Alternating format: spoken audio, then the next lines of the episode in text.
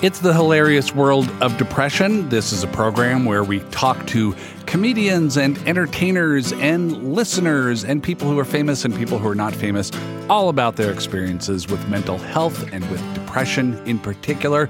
A reminder to swing by our Facebook page. Lots of great conversation happening there with our listeners. New shows developing, just burbling out of nothing right there in front of you. It's a very exciting place.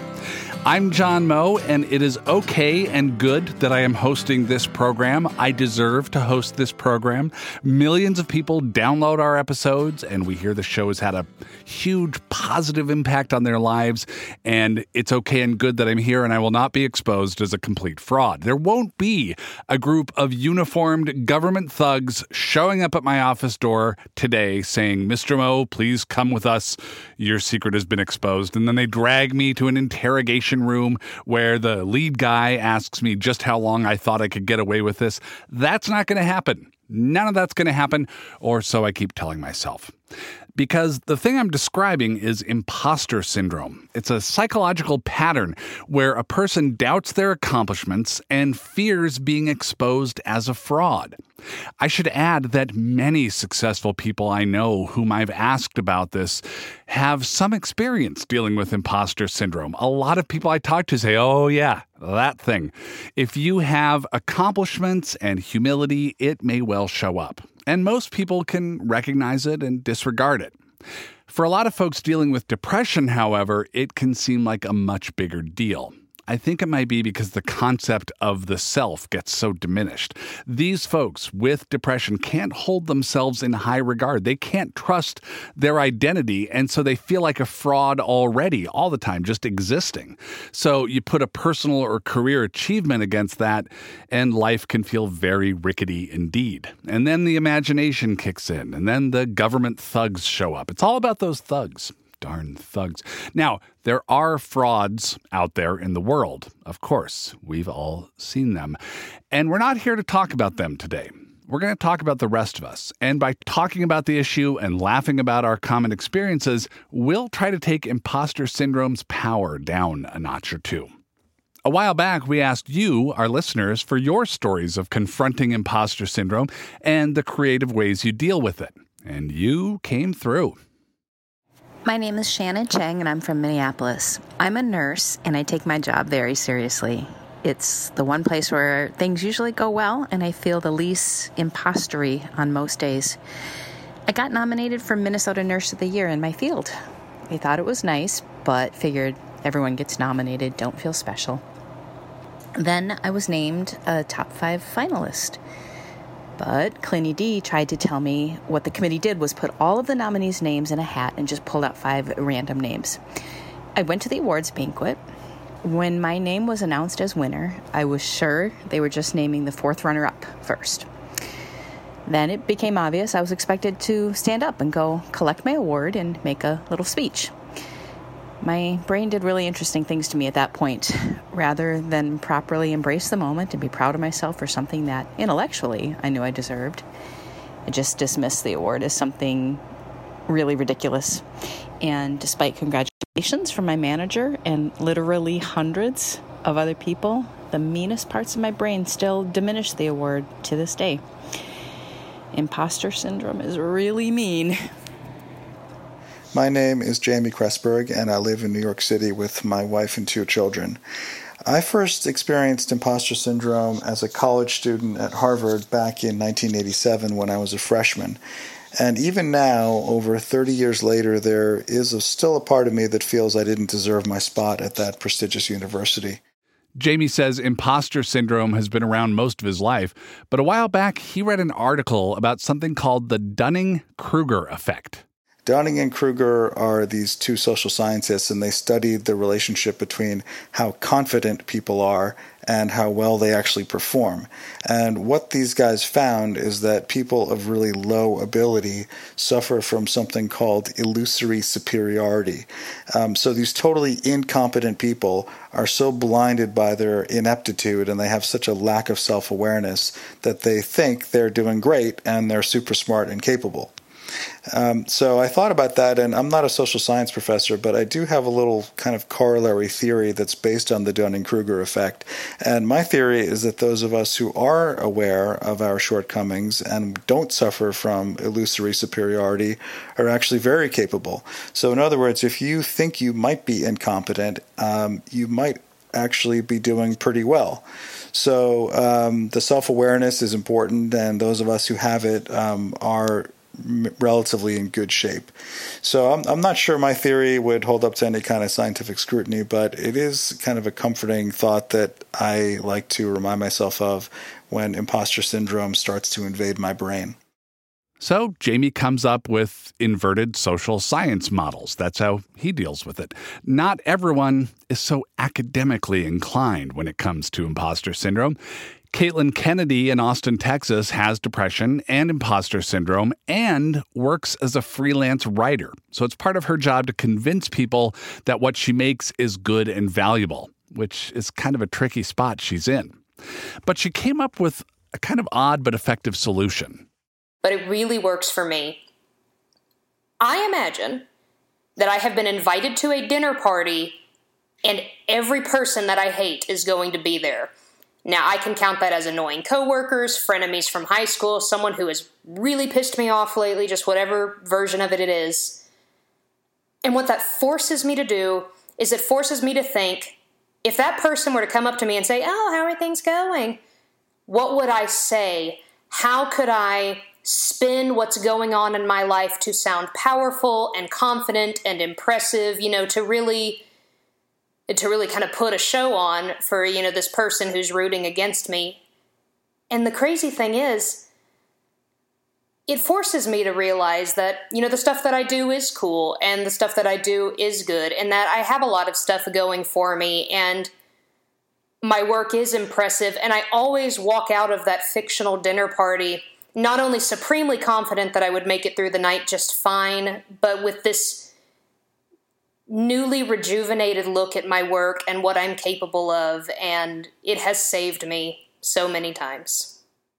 Creativity, imagination, using your mind's good skills to fight your mind's bad tendencies. Speaking of bad tendencies, how about organized crime? Hi, this is Kyla Schultz from Carlisle, Pennsylvania. My advice watch Goodfellas. Well, I'm funny how? I mean, funny like I'm a clown. I amuse you. I make you laugh. I'm serious. It will help you. It's profound. It's amazing.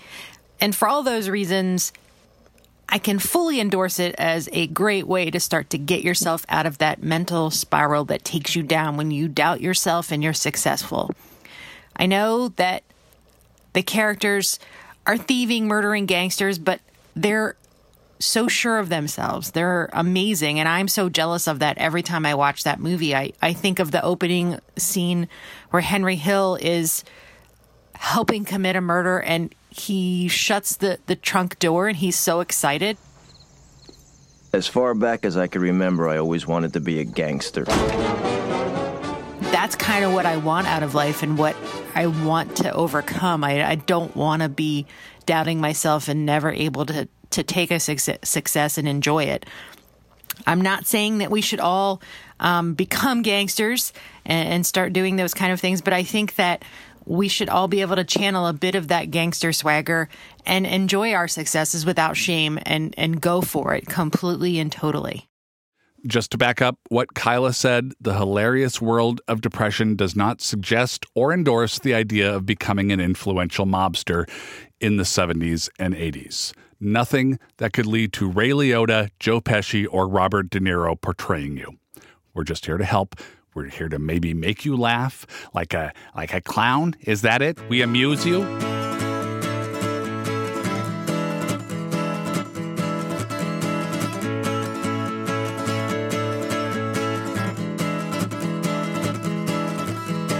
Well, let's hear from somebody who is an expert on the subject. Dr. Valerie Young is the author of The Secret Thoughts of Successful Women Why Capable People Suffer from the Imposter Syndrome and How to Thrive in Spite of It. She is an expert on imposter syndrome, or she's a complete fraud and uh, we'll blow the whistle on her because she's not an expert at all. It, it's Perfect. The, it's the great paradox, isn't it?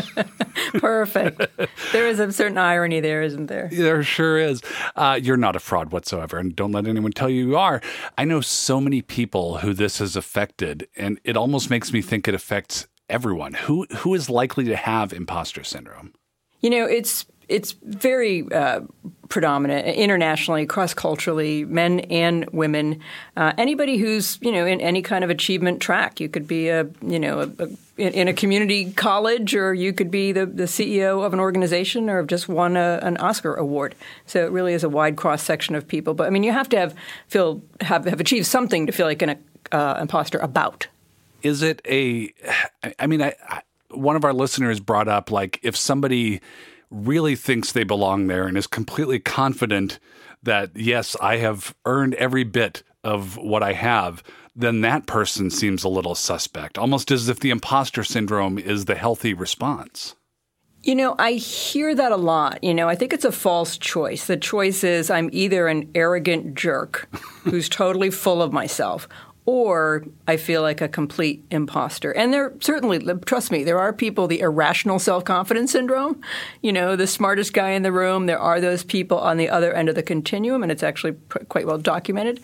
But I think that there's a kind of a place in the middle where you can, uh, you know, have got healthy self confidence without feeling like an imposter and humility at the same time.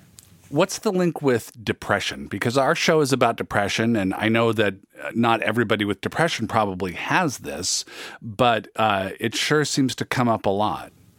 Yeah, absolutely. And I want to say right off the top that I'm not, you know, I'm not a, a psychologist, but sure. you know, I mean, common sense tells us and research tells us that there there certainly can be a link.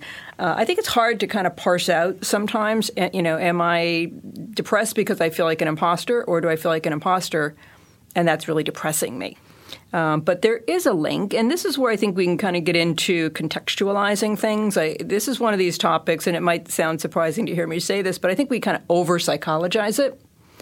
Because if you look at it within a social context, we know, for example, that certain people in certain fields, uh, people in medicine, people in tech, are more susceptible to imposter feelings because you know it's such a fast-paced, ever-changing environment that no human on the planet could ever keep up. Similarly, people in creative fields, actors, artists, uh, you know, singers, um, et cetera, producers even have these feelings because they're being judged by subjective standards by people whose job title is professional critic. So when you put it in that context, give me one, one quick example. Graduate students have six times the rate of depression than of people who aren't in a graduate program. That tells you something about, you know, in this case, kind of I think academic culture how, or how the environment can contribute to imposter feelings. I can't imagine there's any magical wand waving cure for this kind of thing. But in your experience, what's the best way to uh, live as healthy a life as you can when you're up against something like this? What do you suggest uh, the approach be? One that I don't suggest is just plain talking about it. And there are some folks out there that, that maintain the more you talk about it, the better you'll feel. Talking about it is a really important first step. But I see people who get stuck in therapy. And, and, let me be clear, I'm a fan of therapy, but they can get stuck there talking about it for years. You know, if it's not one thing, it's your mother. And they never quite get to the solution because the solution comes down to thinking differently about competence, about failure, about criticism, and about fear. It's almost a cognitive behavioral therapy thing. Like you're rerouting the thoughts and trying to get them out of the unhealthy patterns. Definitely, because when you feel like an imposter, you are crushed by even constructive criticism. But people who don't feel like imposters, they seek it out. You know, even if someone says, "Wow, you nailed it, you crushed it, that was incredible," they're going to say, "Thank you so much. What's one thing I could have done even better?" Because they're trying to constantly improve and get better, uh, and you know, instead of seeing themselves as a final, final complete uh, work. One more question so you have been studying this for a long time. You have a PhD. You've written a book about imposter syndrome. Do you still have imposter syndrome?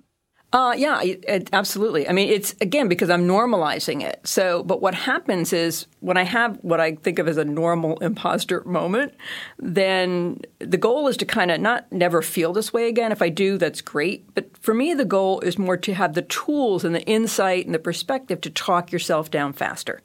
So instead of having an imposter life, you have an imposter moment. Dr. Valerie Young, or someone posing as her, thank you so much. Thank you. I'm Pauline, and I'm from Northern Germany. As part of a scholarship, I joined an interdisciplinary working group during college. The group investigated group differences and the social concepts behind them. To say the least, I felt inadequate, like I was wasting someone's space who could actually contribute something worth considering. The worst part? I felt like I lost the ability to critique the research properly because it all seemed so much better than what I could ever produce. Of course, I did not voice my concerns, since I thought I was the only one who felt that way. How common this was only became obvious to me much later. A colleague complimented me on how well I'd done in the working group, and I was shocked. Later on, at a party with a similar crowd, I asked during a wine inspired rant about the stresses of academia to show hands. How many of you have gotten psychological counseling for stress or depression related to work or university? Can you guess how many? It was all of us. We looked around at all the hands and just laughed. I have the greatest respect for all of them, academically and otherwise. Sticking with the theme of academia, we go around the world from Germany to down under. Hey, fellow Thwodballs. My name is Catherine. I'm 23 and from New South Wales in Australia. I'm at university studying social work. How dare I think I can help people when I'm so dumb myself? How dare I aspire to be any kind of authority figure when I'll just mess up other people's lives forever? There must have been some kind of mistake, or I've tricked people into allowing me into uni. No way am I worth investing important resources into. I don't work. I just suck up government money in an acceptable way. One day, people will get sick of me and stick me in a cleaning job or something where I belong and I won't even be able to do that right. Intellectually, the evidence to the contrary is there. I'm getting good grades. WTF, brain. Did you know that in the Australian outback, Outback Steakhouse is just called Steakhouse? It's true.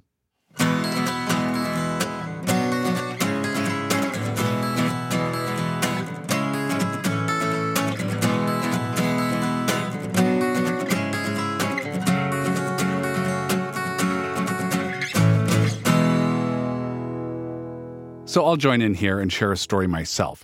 Prior to getting into public radio a long, long time ago, I worked as an editor at Amazon.com. This was in the kind of early ish days of the company, after the initial bursting to life, but before the Amazon tentacles reached all of our shopping experiences. I was hired to be the first ever editor for Amazon's electronic greeting cards section. Don't look for it, it doesn't exist anymore. I was brought in with the title Senior Editor.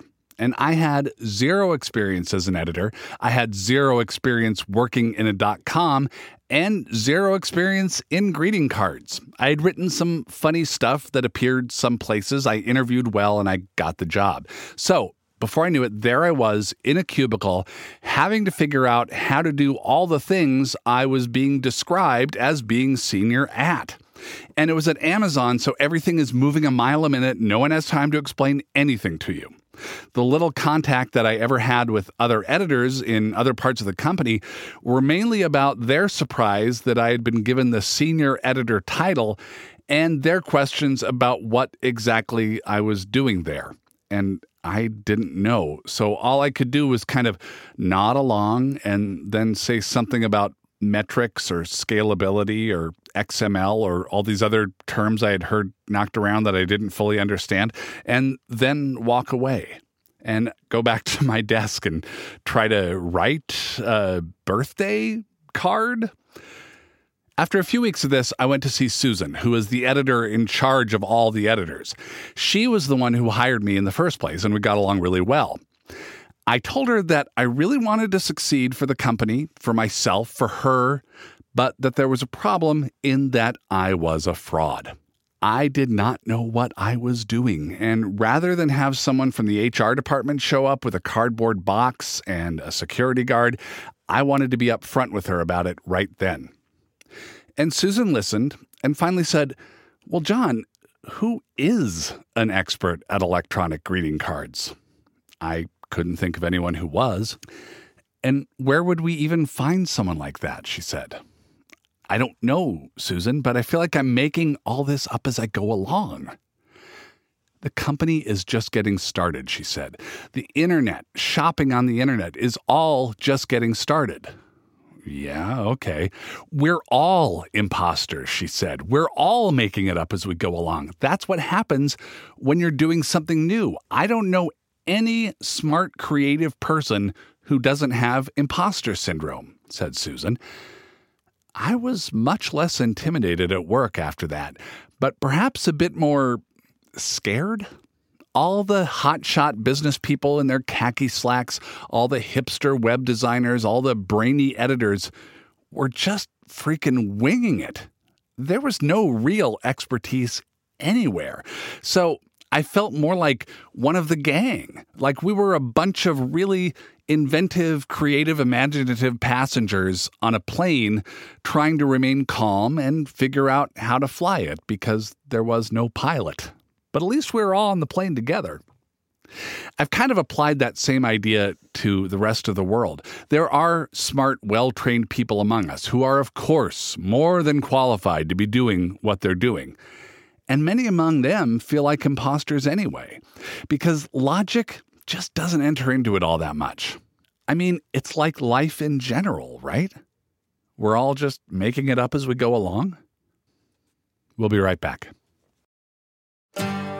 The Hilarious World of Depression is supported by Health Partners and by MakeItOK.org. Make It OK is a campaign to start conversations and stop the stigma surrounding mental illness. Not just depression, but all kinds of mental illnesses. We enjoy having some laughs on this show. It's a good way to deal with depression. It's a way of maybe demystifying depression a little bit, making it not so scary. But let's not kid ourselves, this is a serious disease. The good news is that people can and do recover, they get help. And that's why we need to make it okay to talk openly. It can be an awkward conversation, but makeitok.org is full of information you can use, like what to say, what not to say, and stories from people who tell you what it's like to live with depression, anxiety, and other mental illnesses. Go to makeitok.org where you can take the pledge to make it okay. Thank you so much to Health Partners and to Make It Okay for joining us in fighting stigma so we can all get better.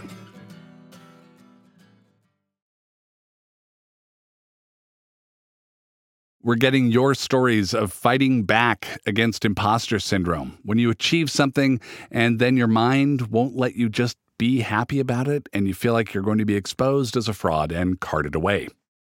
Hi, my name is Lucy Jane Dearden from Bountiful, Utah, Lucy Jane says imposter syndrome makes her feel like she's in a sitcom on TV, and she's not a functioning adult. She's two toddlers standing on top of each other in a trench coat. Not that I don't consider toddlers as people, they are people too. Um, but it's obvious they aren't adults. And but no one notices, no one calls them out.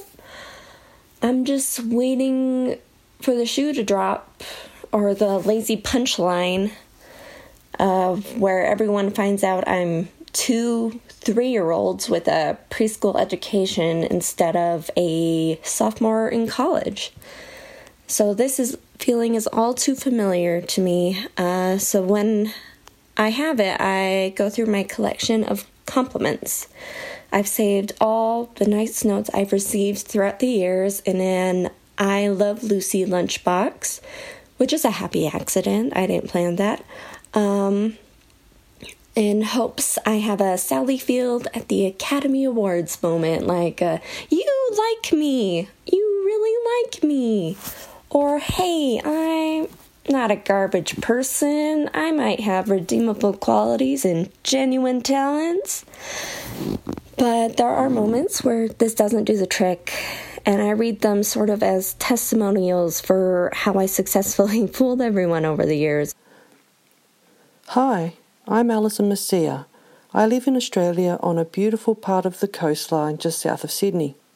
You got to stay with Alison here. This one takes some turns. Throughout high school, I consistently placed in triple jump at state level athletics carnivals, even though I didn't have a coach and I didn't train. Despite the medals, the fraud police told me that I wasn't good enough for a coach. Each medal was a fluke. Each medal was undeserved. In my 30s, I played roller derby. In my final home season, I was awarded MVP in the three out of the four games that we played. I believed I was chosen because the selection committee felt sorry for me, not because I actually played a good game. So, how do I cope? Well, throughout my life, I've just kept throwing myself back into the fire to prove to myself and to everyone else that I'm not an imposter. But that's exhausting and it's never enough. Now I'm becoming an, an avoider, and that's really unhelpful. So I've christened my imposter syndrome Apocalypse Asshat. He's like the seven headed beast. I've created an embroidery of his image, stabbing him thousands of times in the process. I'm surrounding him with beautiful flowers, and hopefully he will turn beautiful one day too. Okay, start with triple jump, swing by roller derby, wrap up with needlepoint dragon stabbing. Hi, my name is Marie Brace, and I'm from Shakopee, Minnesota. My imposter story started when I was in 10th grade when I raised my hand to ask a question in algebra class. When I did, my teacher asked me if I was stupid in front of the whole class. Having spent most of my life living with an anxiety disorder, I was diagnosed around eight, nine years old. I was devastated by this and decided to never ask another question throughout high school, which of course was a terrible idea. Marie graduates with a 1.9 GPA, doesn't even think about college, just lets that one horrible remark by a thoughtless teacher define her. But thankfully, there people entered my life that saw potential in me that I hadn't discovered in myself. They believed in me enough to encourage me to go to college. So in my late 20s, I finally started college. Of course, I was on probation because of those high school grades, but I did get through that and later graduated with honors. And then, of course, I also went on to earn my MBA. Again, graduated with honors. Cool. So she just achieved her way out of it. But whoops, if you've heard this show before, you know that's not how it works.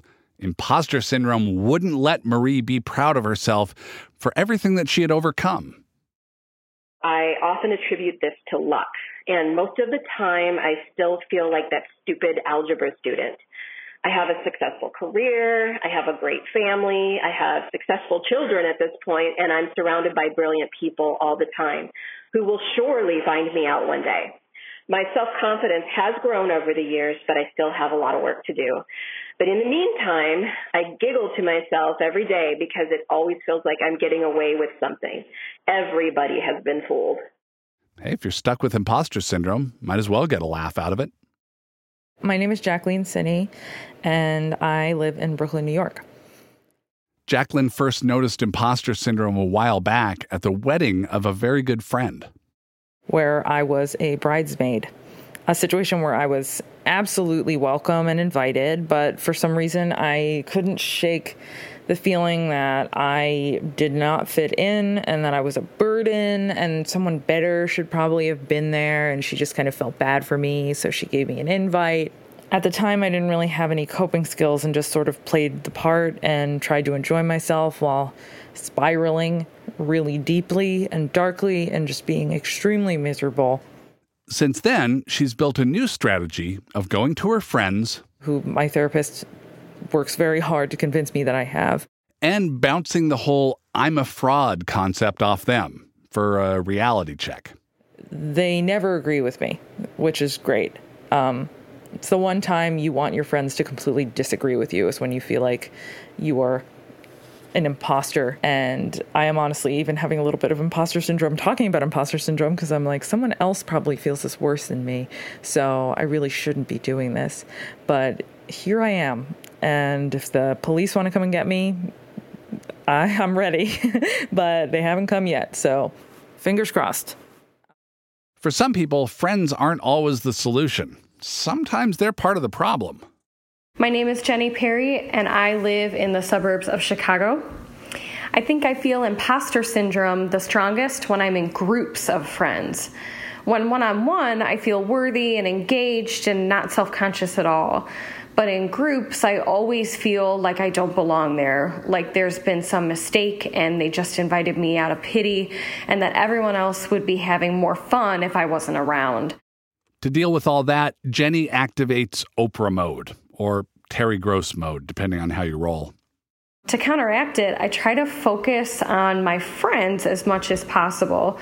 I keep the conversation on them and try to ask them details about their day or whatever topic we're talking about at the time. Um, by keeping the conversation on them, it also kind of takes the pressure off of me to guide the conversation because social anxiety is something else I deal with too.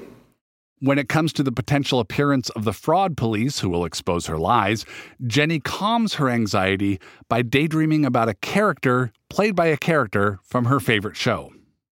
I'd really hope that they'd look like Burt Macklin, FBI, aka Andy Dwyer from Parks and Recreation. To briefly unpack that, Chris Pratt played a character named Andy Dwyer on the sitcom Parks and Recreation. Andy Dwyer, the character, liked to pretend that he was an FBI agent named Burt Macklin. That leaves four suspects. There's only one man for this job Burt Macklin, FBI. They said I was retired. They said I was too dangerous for the Pawnee Police Department. Turns out they were right and wrong because uh, good god parks and rec is my happy place and security blanket. And that show uh, really has helped me through some dark times and always puts a smile on my face. My name is rachel ambrose and i live in bethel connecticut. Imposter syndrome followed rachel into her kitchen. It's to the point where anytime i'm cooking a new recipe for people I'll get those circling thoughts that say, this is going to be horrible, and nobody's going to like it, and everyone's going to hate you for making this horrible thing. Keep in mind, I've been cooking and baking for about 10 years now. I've sold my baked goods for actual physical money. And I don't hang out with people who would hate me forever just because a dish I made for them was less than stellar. I'm pretty sure those people don't actually exist. But try telling that to my brain. I think my imposter syndrome is really just a very mean ploy that my brain does when it thinks I'm stepping too far out of my box, or dreaming too big, or asking too much. But usually, when I do any of these things, it turns out that I'm on the right path. So, screw you, imposter syndrome. Stop trying to hold me back. Hi everyone, my name is Thibaut de Lambert and I live in Paris, France. I have a nine years old daughter and um, and when I feel really down, I cannot help myself thinking that she would be happier if she had another dad to help me going through these wonderful moments. I recall the day she was born. I was there, and uh, when the nurse gave her to me to hold her for the first time, I told her, "Hey, I'm your dad, and I'm gonna love you with everything I am." And I started to sing her a lullaby. That, that memory helps me to fight my imposter syndrome. Well, that's all for me, folks, and uh, remember, you know, you you are not alone. So try to keep safe. Bye. Here's a little apropos music I stumbled on. I searched on Spotify for music about imposter syndrome, and I found this song called Imposter Syndrome by singer songwriter Sidney Gish.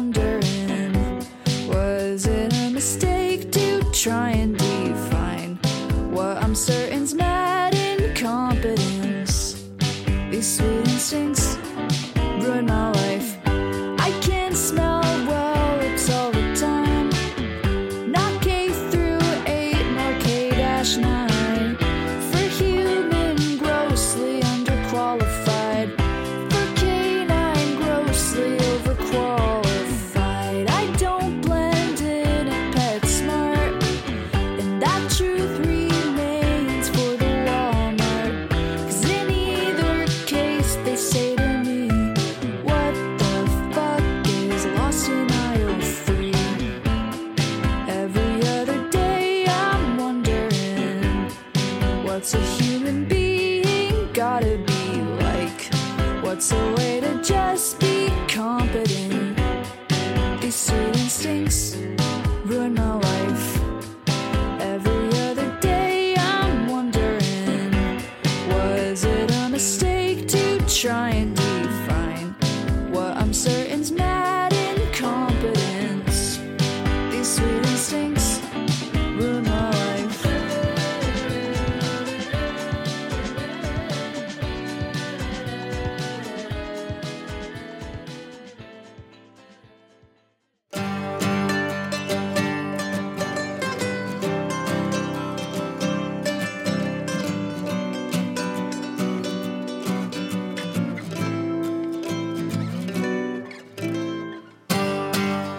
Hilarious World of Depression is produced by American Public Media. Our producer is Chrissy Pease. Christina Lopez is our web and social media Caesar.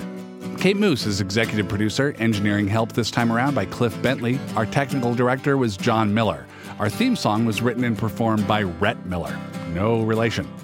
If you need help, confidential help is available at the National Suicide Prevention Lifeline, 1 800 273 8255. It's free 24 hours a day, seven days a week, 1 800 273 8255. The Hilarious World of Depression is supported by Health Partners and MakeItOK.org.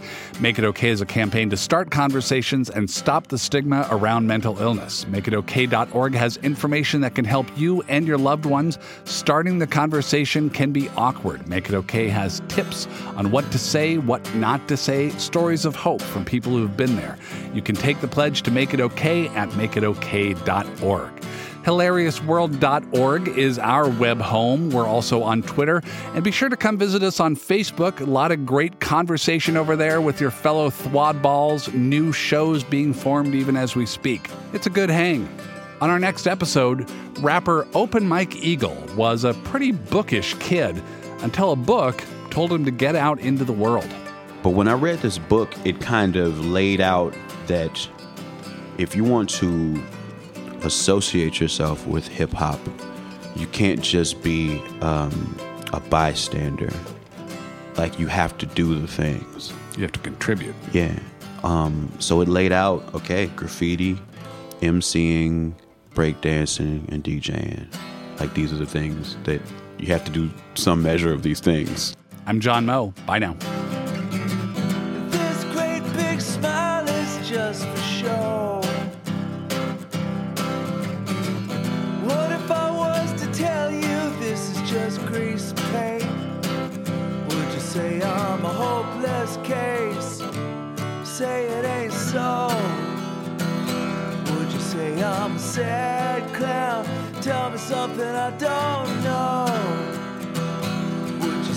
I'm a sad clown? Tell me something I don't know.